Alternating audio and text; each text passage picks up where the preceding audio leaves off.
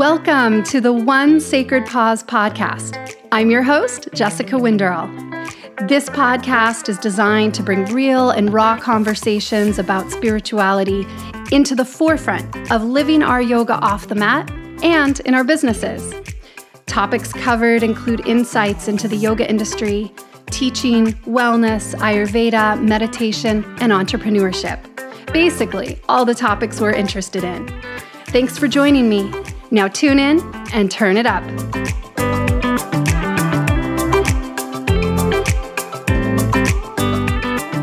Hello, friends. Welcome back to another episode of the One Sacred Pause podcast. I'm your host, Jessica Winderl, and I'm just super happy you're here with me today.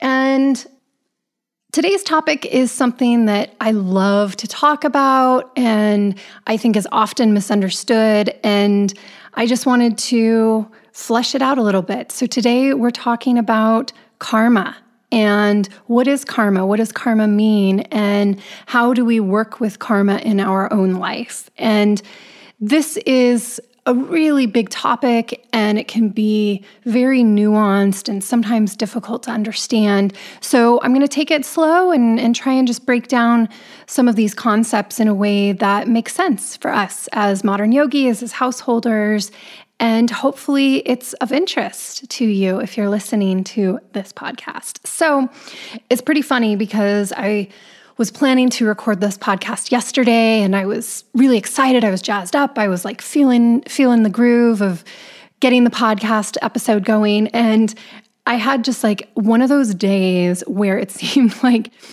it's just a comedy of errors where every little thing that could go wrong went wrong and I ended up um, one of the things that I like to do to help me get in the creative space is to clean.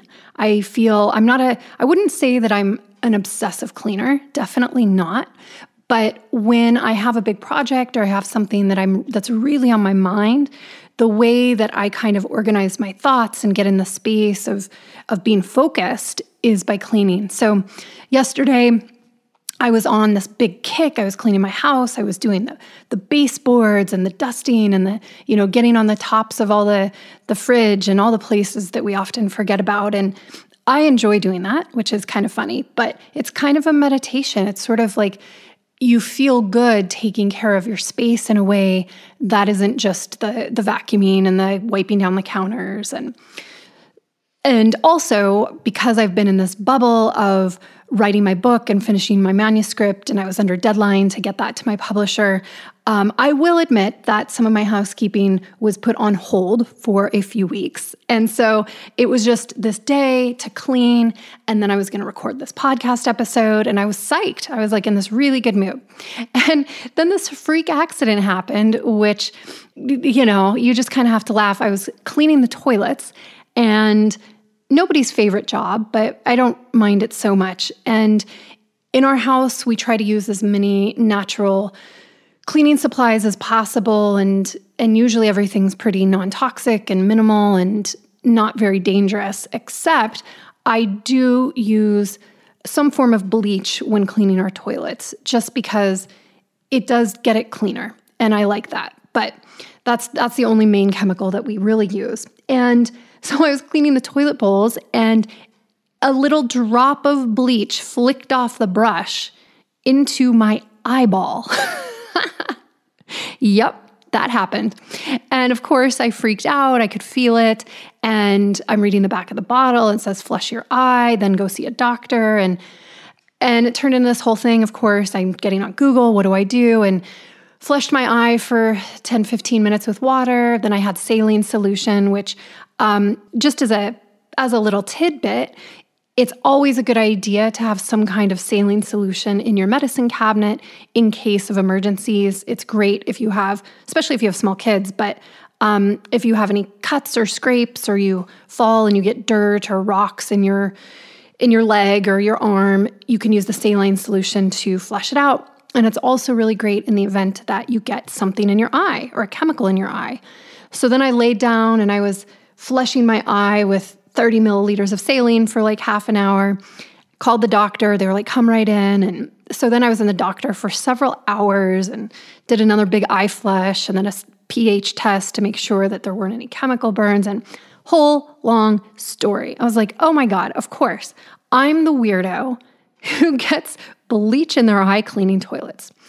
And so that happened, and I came home and my day was shot. It was time to, to pick up my son from Barnahog and get dinner going. And I had planned this super amazing dinner I was gonna cook. And so I'm cooking, chopping up the spinach, and we have very sharp knives because my husband and I like to cook a lot. And and of course, I slice off the whole top of my finger and including the nail on the side.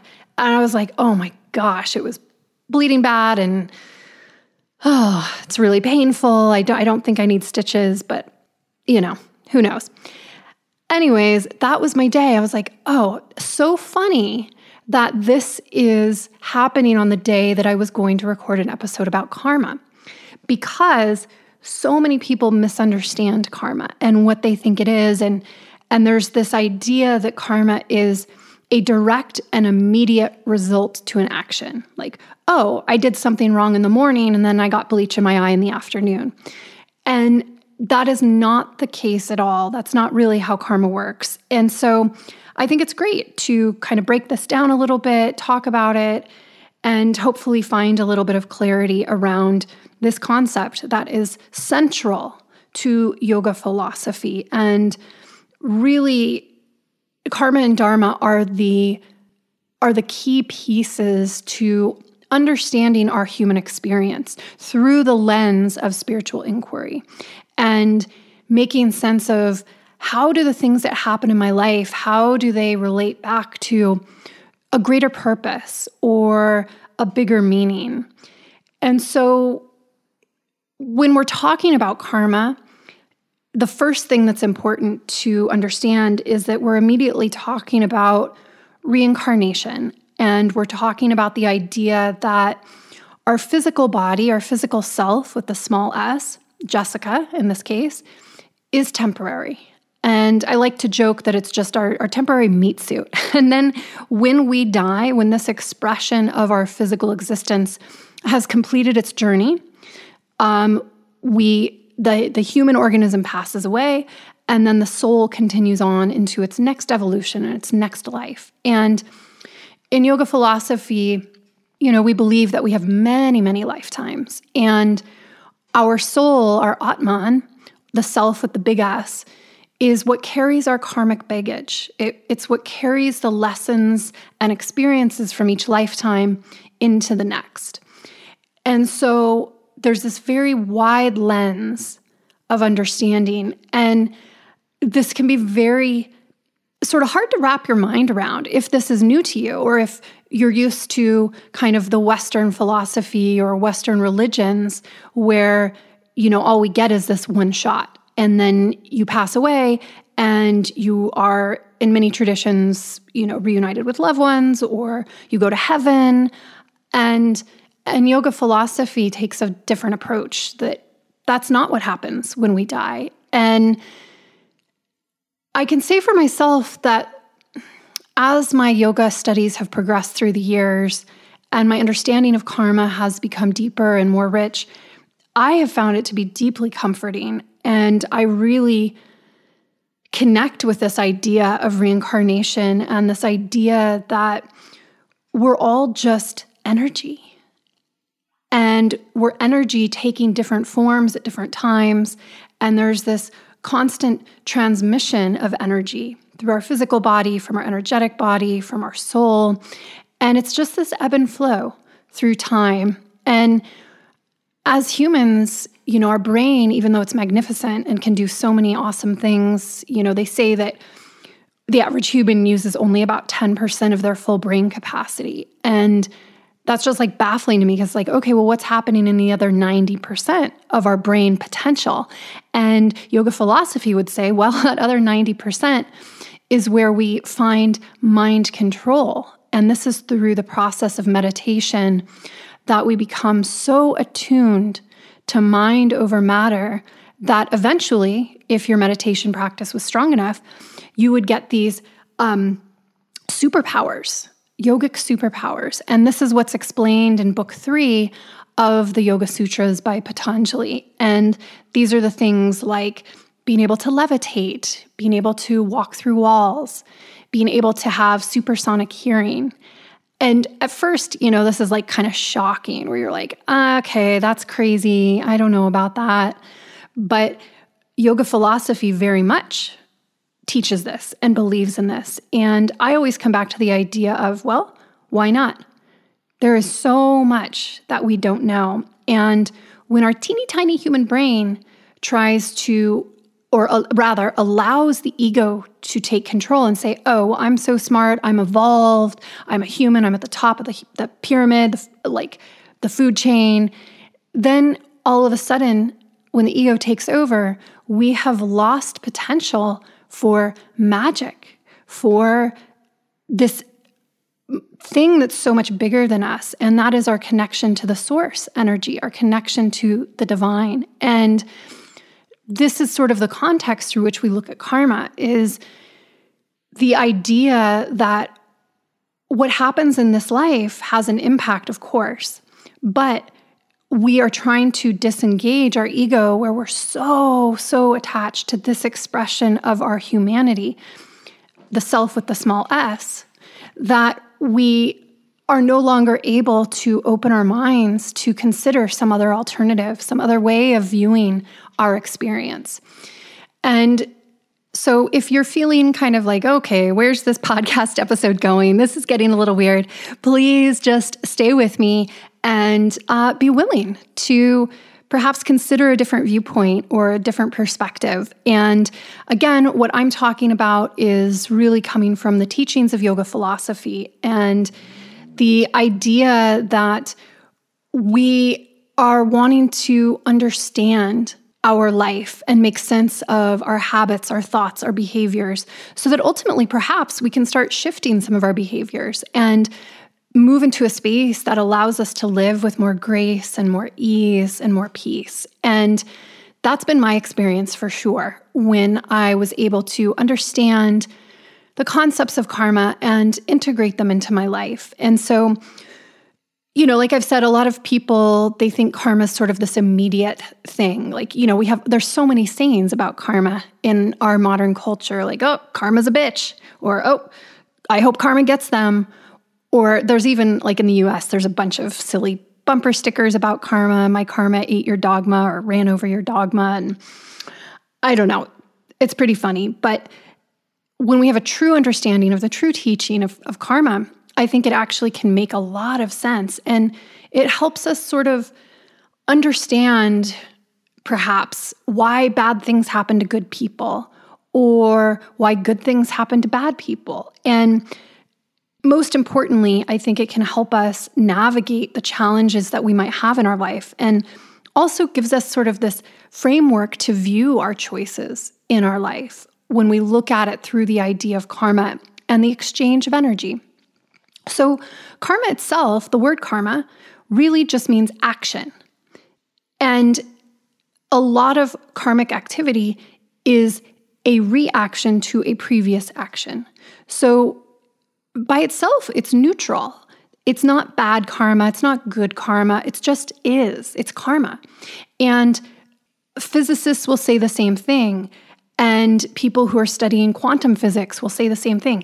Everything is just a transfer of energy and vibration and frequency.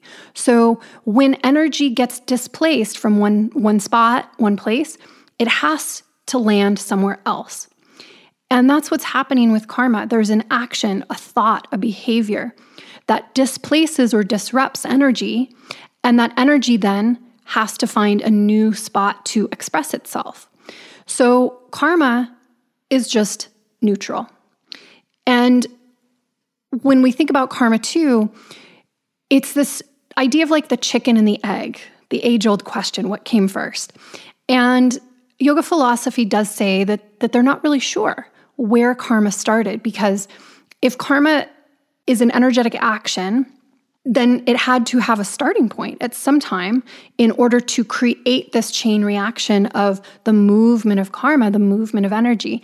And we don't know what the starting point of karma was. It just is. So, whether something happened to start karma or karma started because of something else, we don't know. But we do know that there's something called the karmasaya.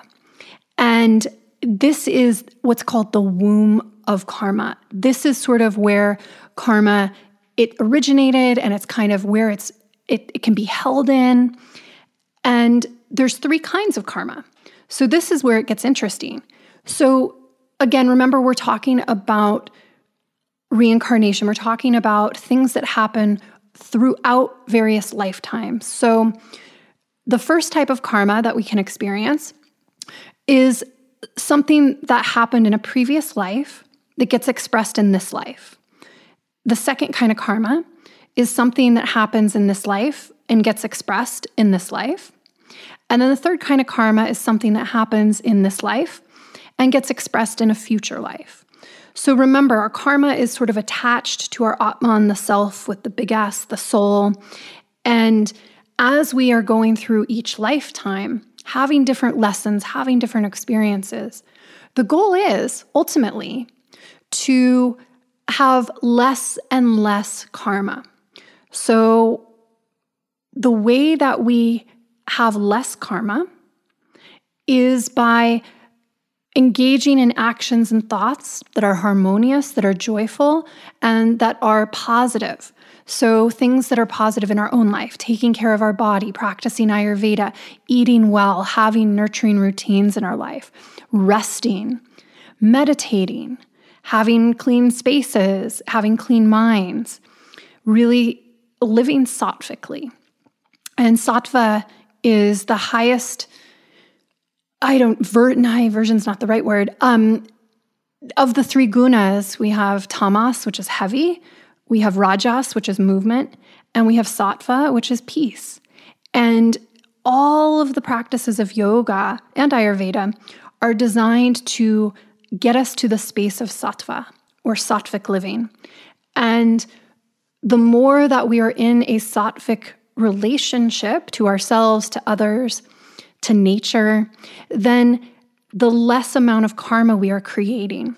So the belief is that when we are doing good for ourselves and we're doing good for other people and our communities at large, that's going to minimize the amount of karmic residue that we are carrying through both in this lifetime and in future lifetimes. And eventually, after many, many, many lifetimes of practicing yoga and meditation and refining, refining, refining, you'll have so little karma left to play out that in fact you'll get into a lifetime where all that's left are these karmic impressions from previous lives. And now you're getting really close to enlightenment. And then eventually, through even more rigorous practices of meditation and sattvic living, you will get to the place where you are no longer reborn. So, this is ultimately, you know, in a very quick explanation, this is ultimately the goal of yoga and meditation is to be reabsorbed back into the cosmic energy. And the way in which that happens is ultimately to no longer have karma or any sort of karmic residue that has to be expressed. And at that point, you're done. You're off the Ferris wheel. You are back in a place of pure bliss and joy and love, and, and you're done. So, we can give kind of a similar example. I mean, it's not quite yoga, but a lot of people might understand this. When we're talking about, say, like the Dalai Lama in Tibet, he he has said that after he passes away and he leaves this physical form of his current body, he will not be returning to earth. How does he know this? Well, using the explanation of yoga and karma, he has burned through all of his karma and there's nothing left to tie him to the physical realm. So, karmic bonds are what tie us to the physical expression of our humanity. And if there are no longer any karmic bonds, then we're no longer there's no reason for us to take human form. We're, we're done. We've, we're, we've accomplished the goal. If we even wanted to say there was a goal, because for most of us, we're so far away from this um, occurrence that it's not even really, in my opinion, is something that we need to worry about or, or really think about. It's great to know what the end goal would be, but I don't think there's really a substantial impact on that in our lives today. Um, speaking for myself, I'm a householder. Yes, I practice yoga and meditation and Ayurveda and try to have as sattvic of a life as possible, but I am still a messy work in progress. And there is a lot more for me to mm, work on, I guess. And so I don't get too caught up in thinking what's going to happen many, many, many lifetimes down the road. I've got enough to deal with today and just trying to put one foot in front of the other and show up with integrity and compassion to the best of my ability and and that's enough that's enough that's that's all i need to worry about right now so when we're thinking about karma and the three types of karma and we don't know when something happens in this life is it a result of something we did in a previous life is it the result of something that happened in this life or is the event that happens in this life the starting point for the karma that will play out in a future life? There's no way to know. So, all we can work on then is again trying to approach each and every day of our life with mindfulness, with kindness, with compassion, and always asking the question how can I be of service? So when we're in service to others, it's very difficult to be in that space of ego. It's very difficult to be worrying only about your own life and your own comfort and, and the things that are important to you. Now, of course, this is a spectrum. We are householders and we are going to worry about paying our bills and we're going to worry about keeping our kids safe and and worrying about, you know, or not worrying about, but thinking about the gift we want for our birthday. That's all fine. That's normal. That's exactly where we're supposed to be. But we would want to try and bring in as much self awareness as possible in each day. And this will hopefully give us the sense of stability and grounding in our life, even as it's ebbing and flowing, even as we experience the natural ups and downs of a human existence. And I think about this a lot this idea that each and every person has a struggle. And there is nobody in human form that isn't experiencing some type of challenge or issue in their life and they can they look very very different the types of things that people experience it can be health concerns it can be financial concerns it can be family concerns and each and every one of us has something that has been or will be painful in our life. And there's no way to get away from that. It just is. And when I get caught up in my own mind my own drama and like, oh my God, this is so heavy. Why is this happening to me? I immediately try to counterbalance that by asking myself in a very loving way, why do I think I'm so special that I would be exempt from these type of experiences? I'm not special. None of us are. And for me that can be helpful to kind of snap myself out when I'm I'm getting into the pity party or the victim mentality like, "Oh my god, why is this always happening?" And I reframe it. I'm like, "Okay, you know what? Each and every person I meet, each and every person I know, each and every stranger I see on the subway has something heavy in their life."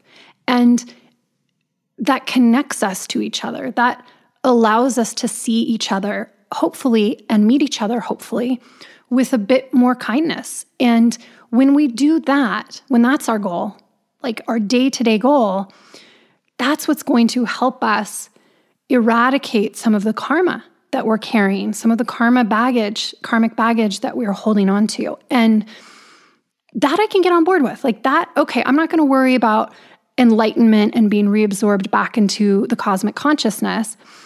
I'm going to worry about today. And I'm going to worry about how can I show up to the best of my ability with the best version of myself?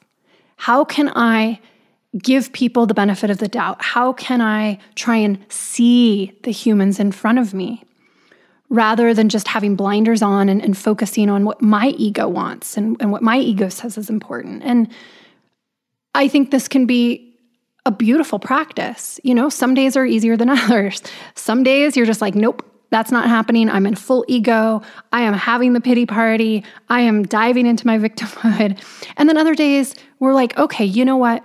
Maybe it's not so bad. Or if it is that bad, you know what? Maybe there's a way I can respond to this challenge, this pain in my life with just the tiniest bit of grace, the tiniest bit of ease. And I think that this is where that idea of having some comfort from the practice and the spiritual teachings comes from. We don't know why these bad things happen in our life.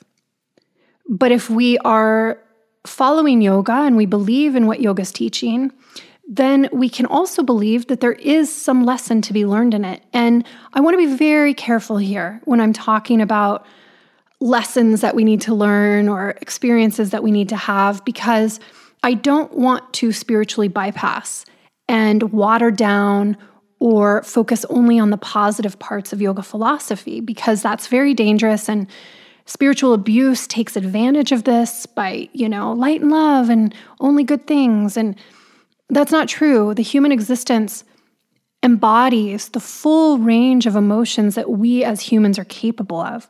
So many different emotions, so many different ways to view our world and our experience. And so we can't just live in the light. We actually have to integrate with our shadow self also.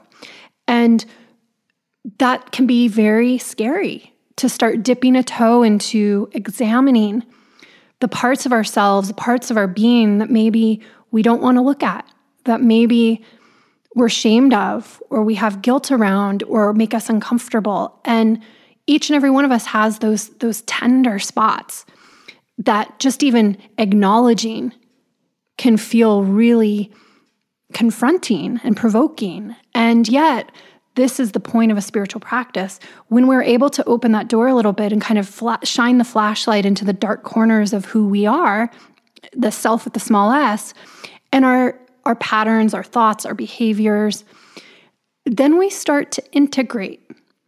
And when we begin to fully integrate our being, this is when we start to make progress.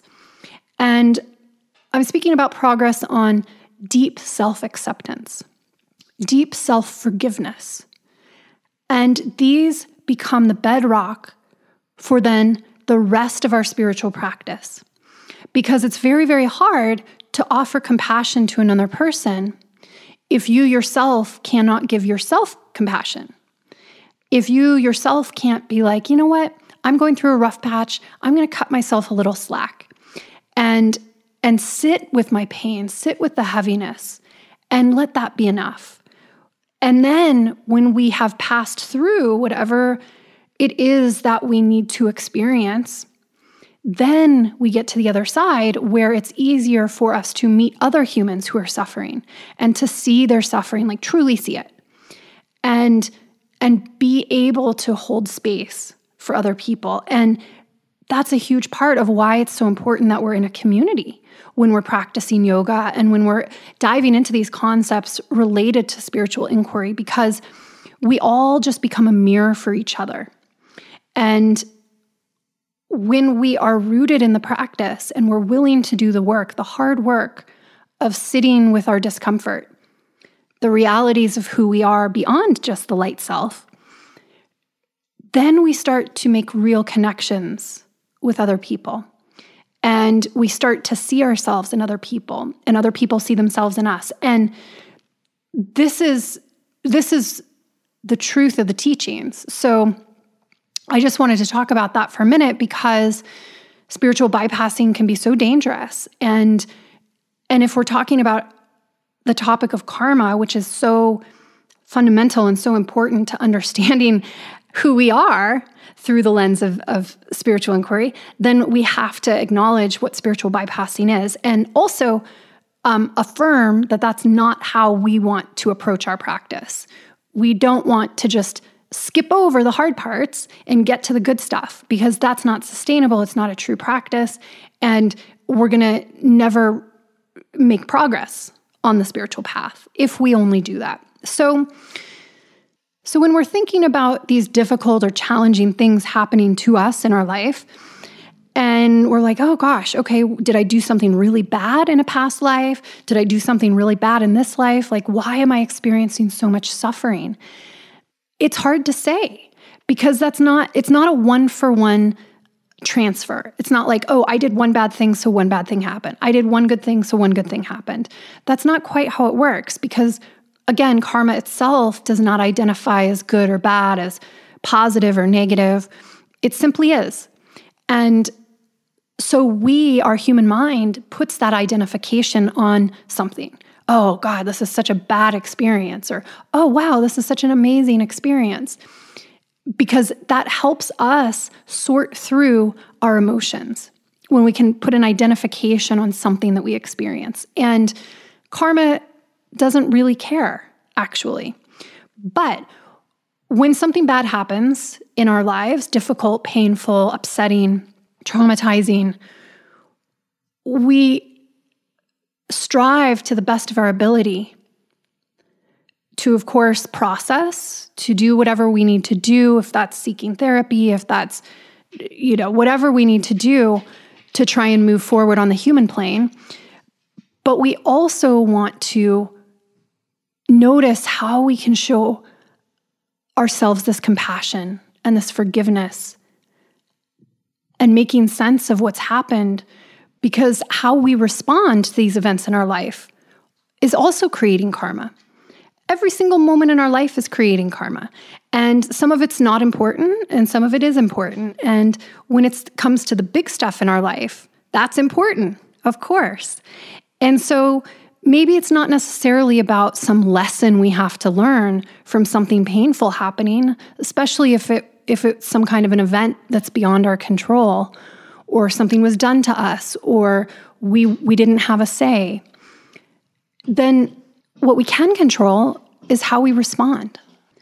If we respond to bad things happening in our life with bitterness and resentment and, and we're holding on to whatever the challenge is, then that steals our peace. That steals our ability to live a happy, healthy, and contented life. And so it's kind of like that saying that um, being angry is like taking the poison and hoping the other person dies. like, that's just not we're the, the only person we end up hurting is ourselves. And so, of course, I'm not just saying if you have some trauma in your life, just forget it and move on. Like, that's not possible. But working towards having an understanding that this is part of the experience and and burning through this karma that ultimately is keeping us here in human form. And so, you know, sit with this, see if it resonates at all. And I will say again from my own experience, this was immensely helpful when when I was going through when I was first diagnosed with cancer and going through my treatment and and it was very scary and it was very upsetting of course and and I really had to sit and think about my mortality and make peace with death. And having this understanding of karma and that everything is temporary for me was very helpful. And then of course going on later you know in in in more recent years all of my struggles during my postpartum period and and the most painful time in my life actually. You know all of this was in the background of my mind and it took me a bit longer to find that space of peace but i trusted i knew it was there i knew that i would eventually swing out and come back to this place where i could live more sattvically and i could live more in connection with spirit I just had to wait. I had to ride it out. And for me, that was a very long period. And sometimes when we have things happen in our life, it takes time. We can't rush the process, but we can trust the process and we can keep the faith that if we're in our practices of yoga and meditation and Ayurveda to the best of our ability on any given day, then it will work out. Now, let's talk about what happens when something good happens in your life and you have something joyful, something exciting, something unexpected. Now, yoga philosophy teaches that this is okay. If if you have we call them like fruits. If you have a fruit of your practice, then you're allowed to enjoy it. You're allowed to um, be happy about it. So, this is an example of, of a good thing happening to a good person. And we want to celebrate that. Now, if something good happens as a result of something good, I'm putting that in quotation, say somebody gets a lot of money. Uh, and they got it from illegal means, or they cheated somebody, or they robbed somebody. Now, it might seem in the moment like they've had good luck, but that's not necessarily true because they weren't acting in a way that is to the greater good or in a way that is in alignment with the teachings of yoga and the eight limbs of yoga and how we show up in the world and the things that we are taught we should do as yogis, acting with ahimsa, non harming. So, you know, this explains why good things happen to bad people. In the moment, in the temporary existence of this lifetime, they might have what, what might seem like good luck or some something positive happen, but from the spiritual standpoint, it's not true. It's nothing that's and, and in fact, they're gonna have karma from that, which who knows what the karma would look like, but but they're creating more karma when the goal on the path of yoga is to create less karma.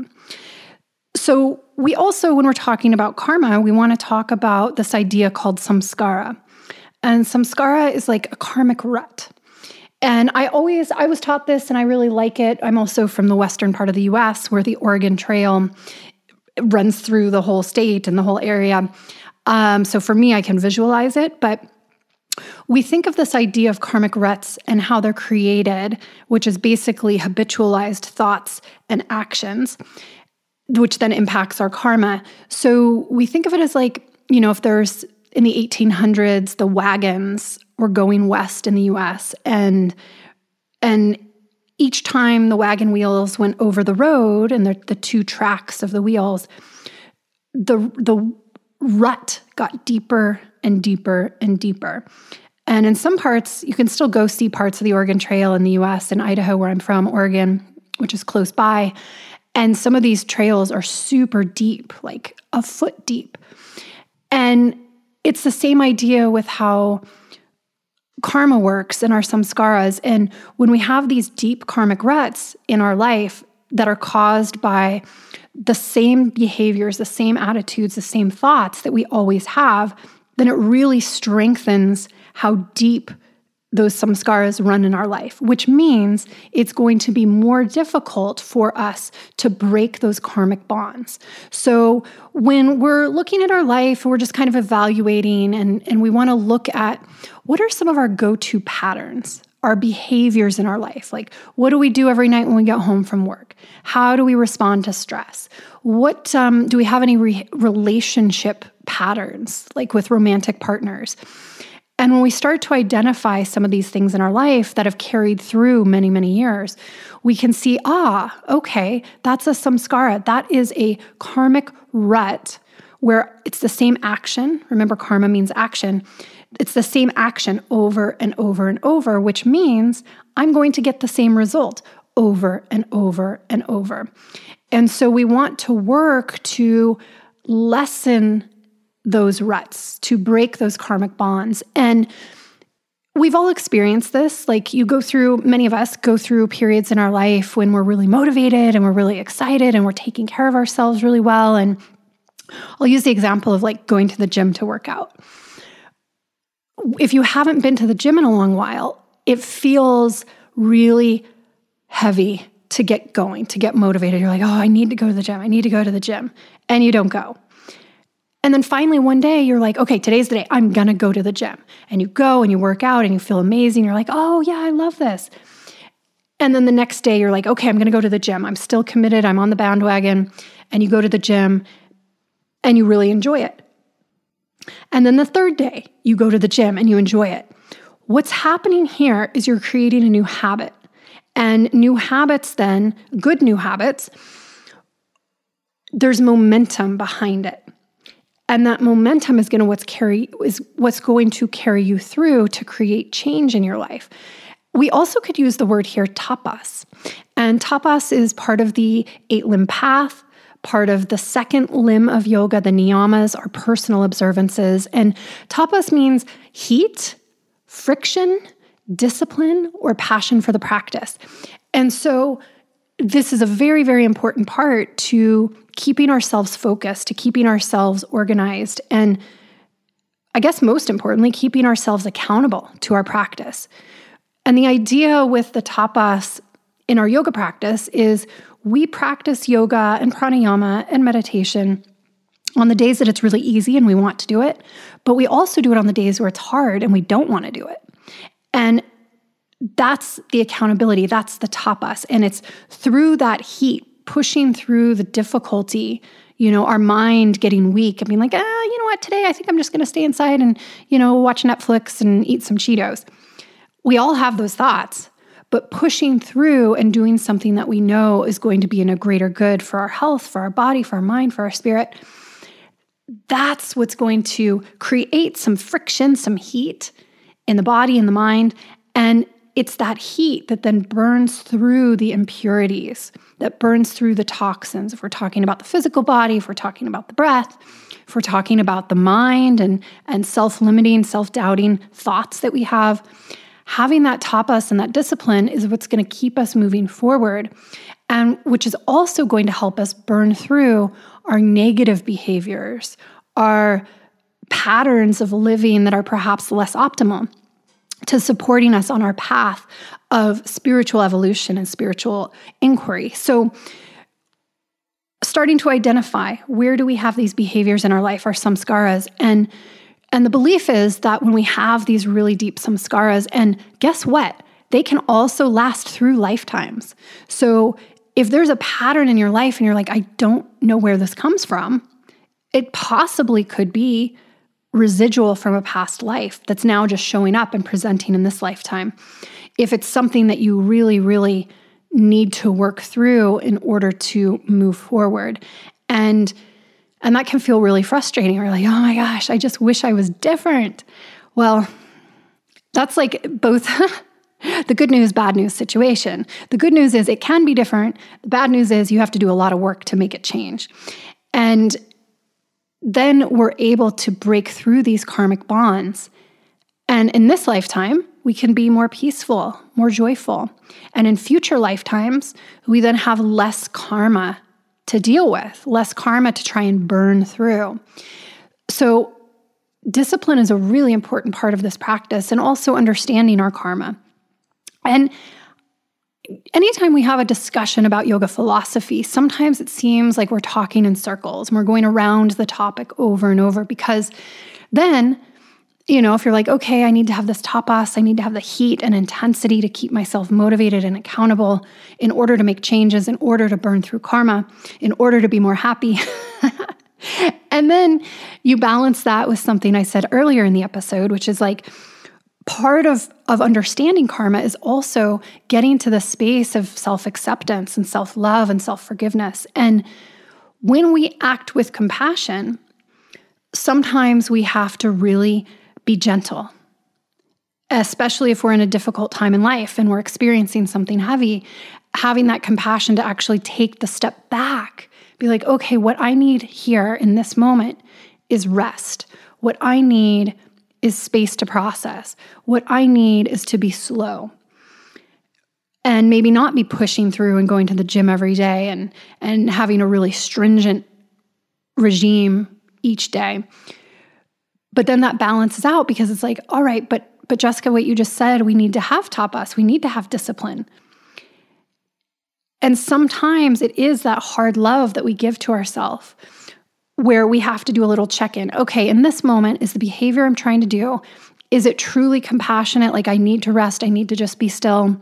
Or is the thing that's going to be most compassionate actually to get myself moving, to go to leave the house, to go to a yoga class, to go sit and meditate for 20 minutes or whatever. And and only you can answer that. And some days, I mean, I catch myself doing this all the time. Some days I'm like, yes, I check in with myself. I'm like, okay, truly, I can answer the question. The most compassionate thing I can do for myself in this moment is XYZ rest, go to yoga, rest, do something else.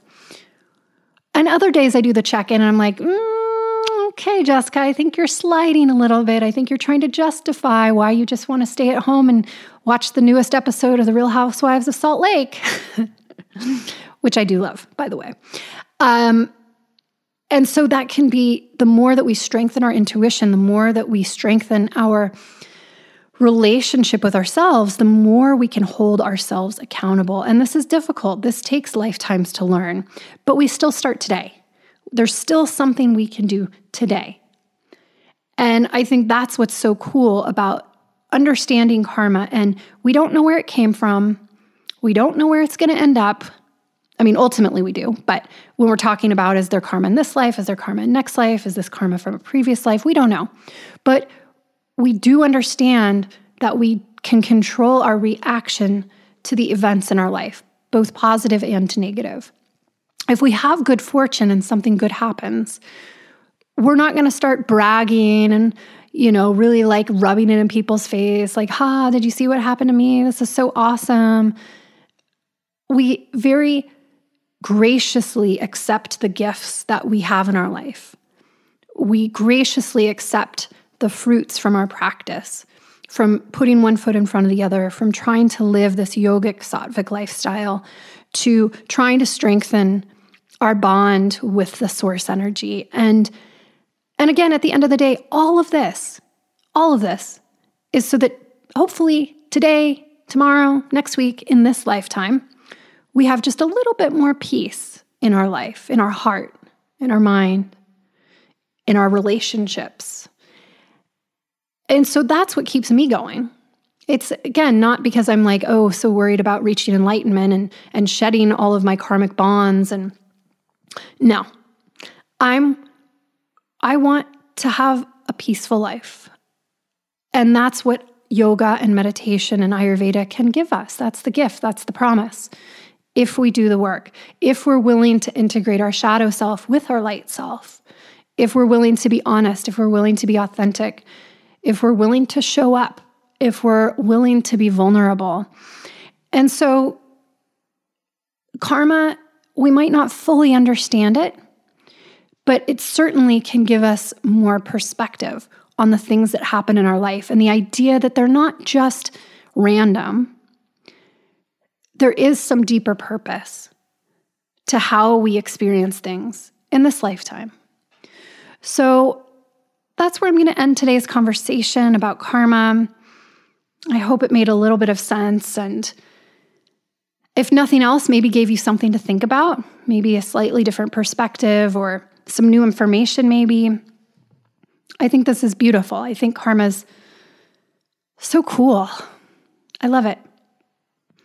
And maybe the best part about karma, I think, is it kind of gives us this sense of like, oh, I don't have to have it all figured out. Because we can't figure it all out in one lifetime. We need more time to really experience and process being human. So for me, I find that very comforting. Like, oh, okay.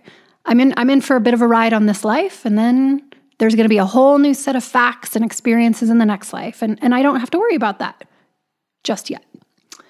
So that's it. That is all. Thank you guys so much for tuning in. As always, I appreciate it. Please feel free to share this podcast, leave a review, rate it, subscribe, all the good things. Uh, this is a passion project. I don't get paid for this, I don't get any money for this. I spend money on it.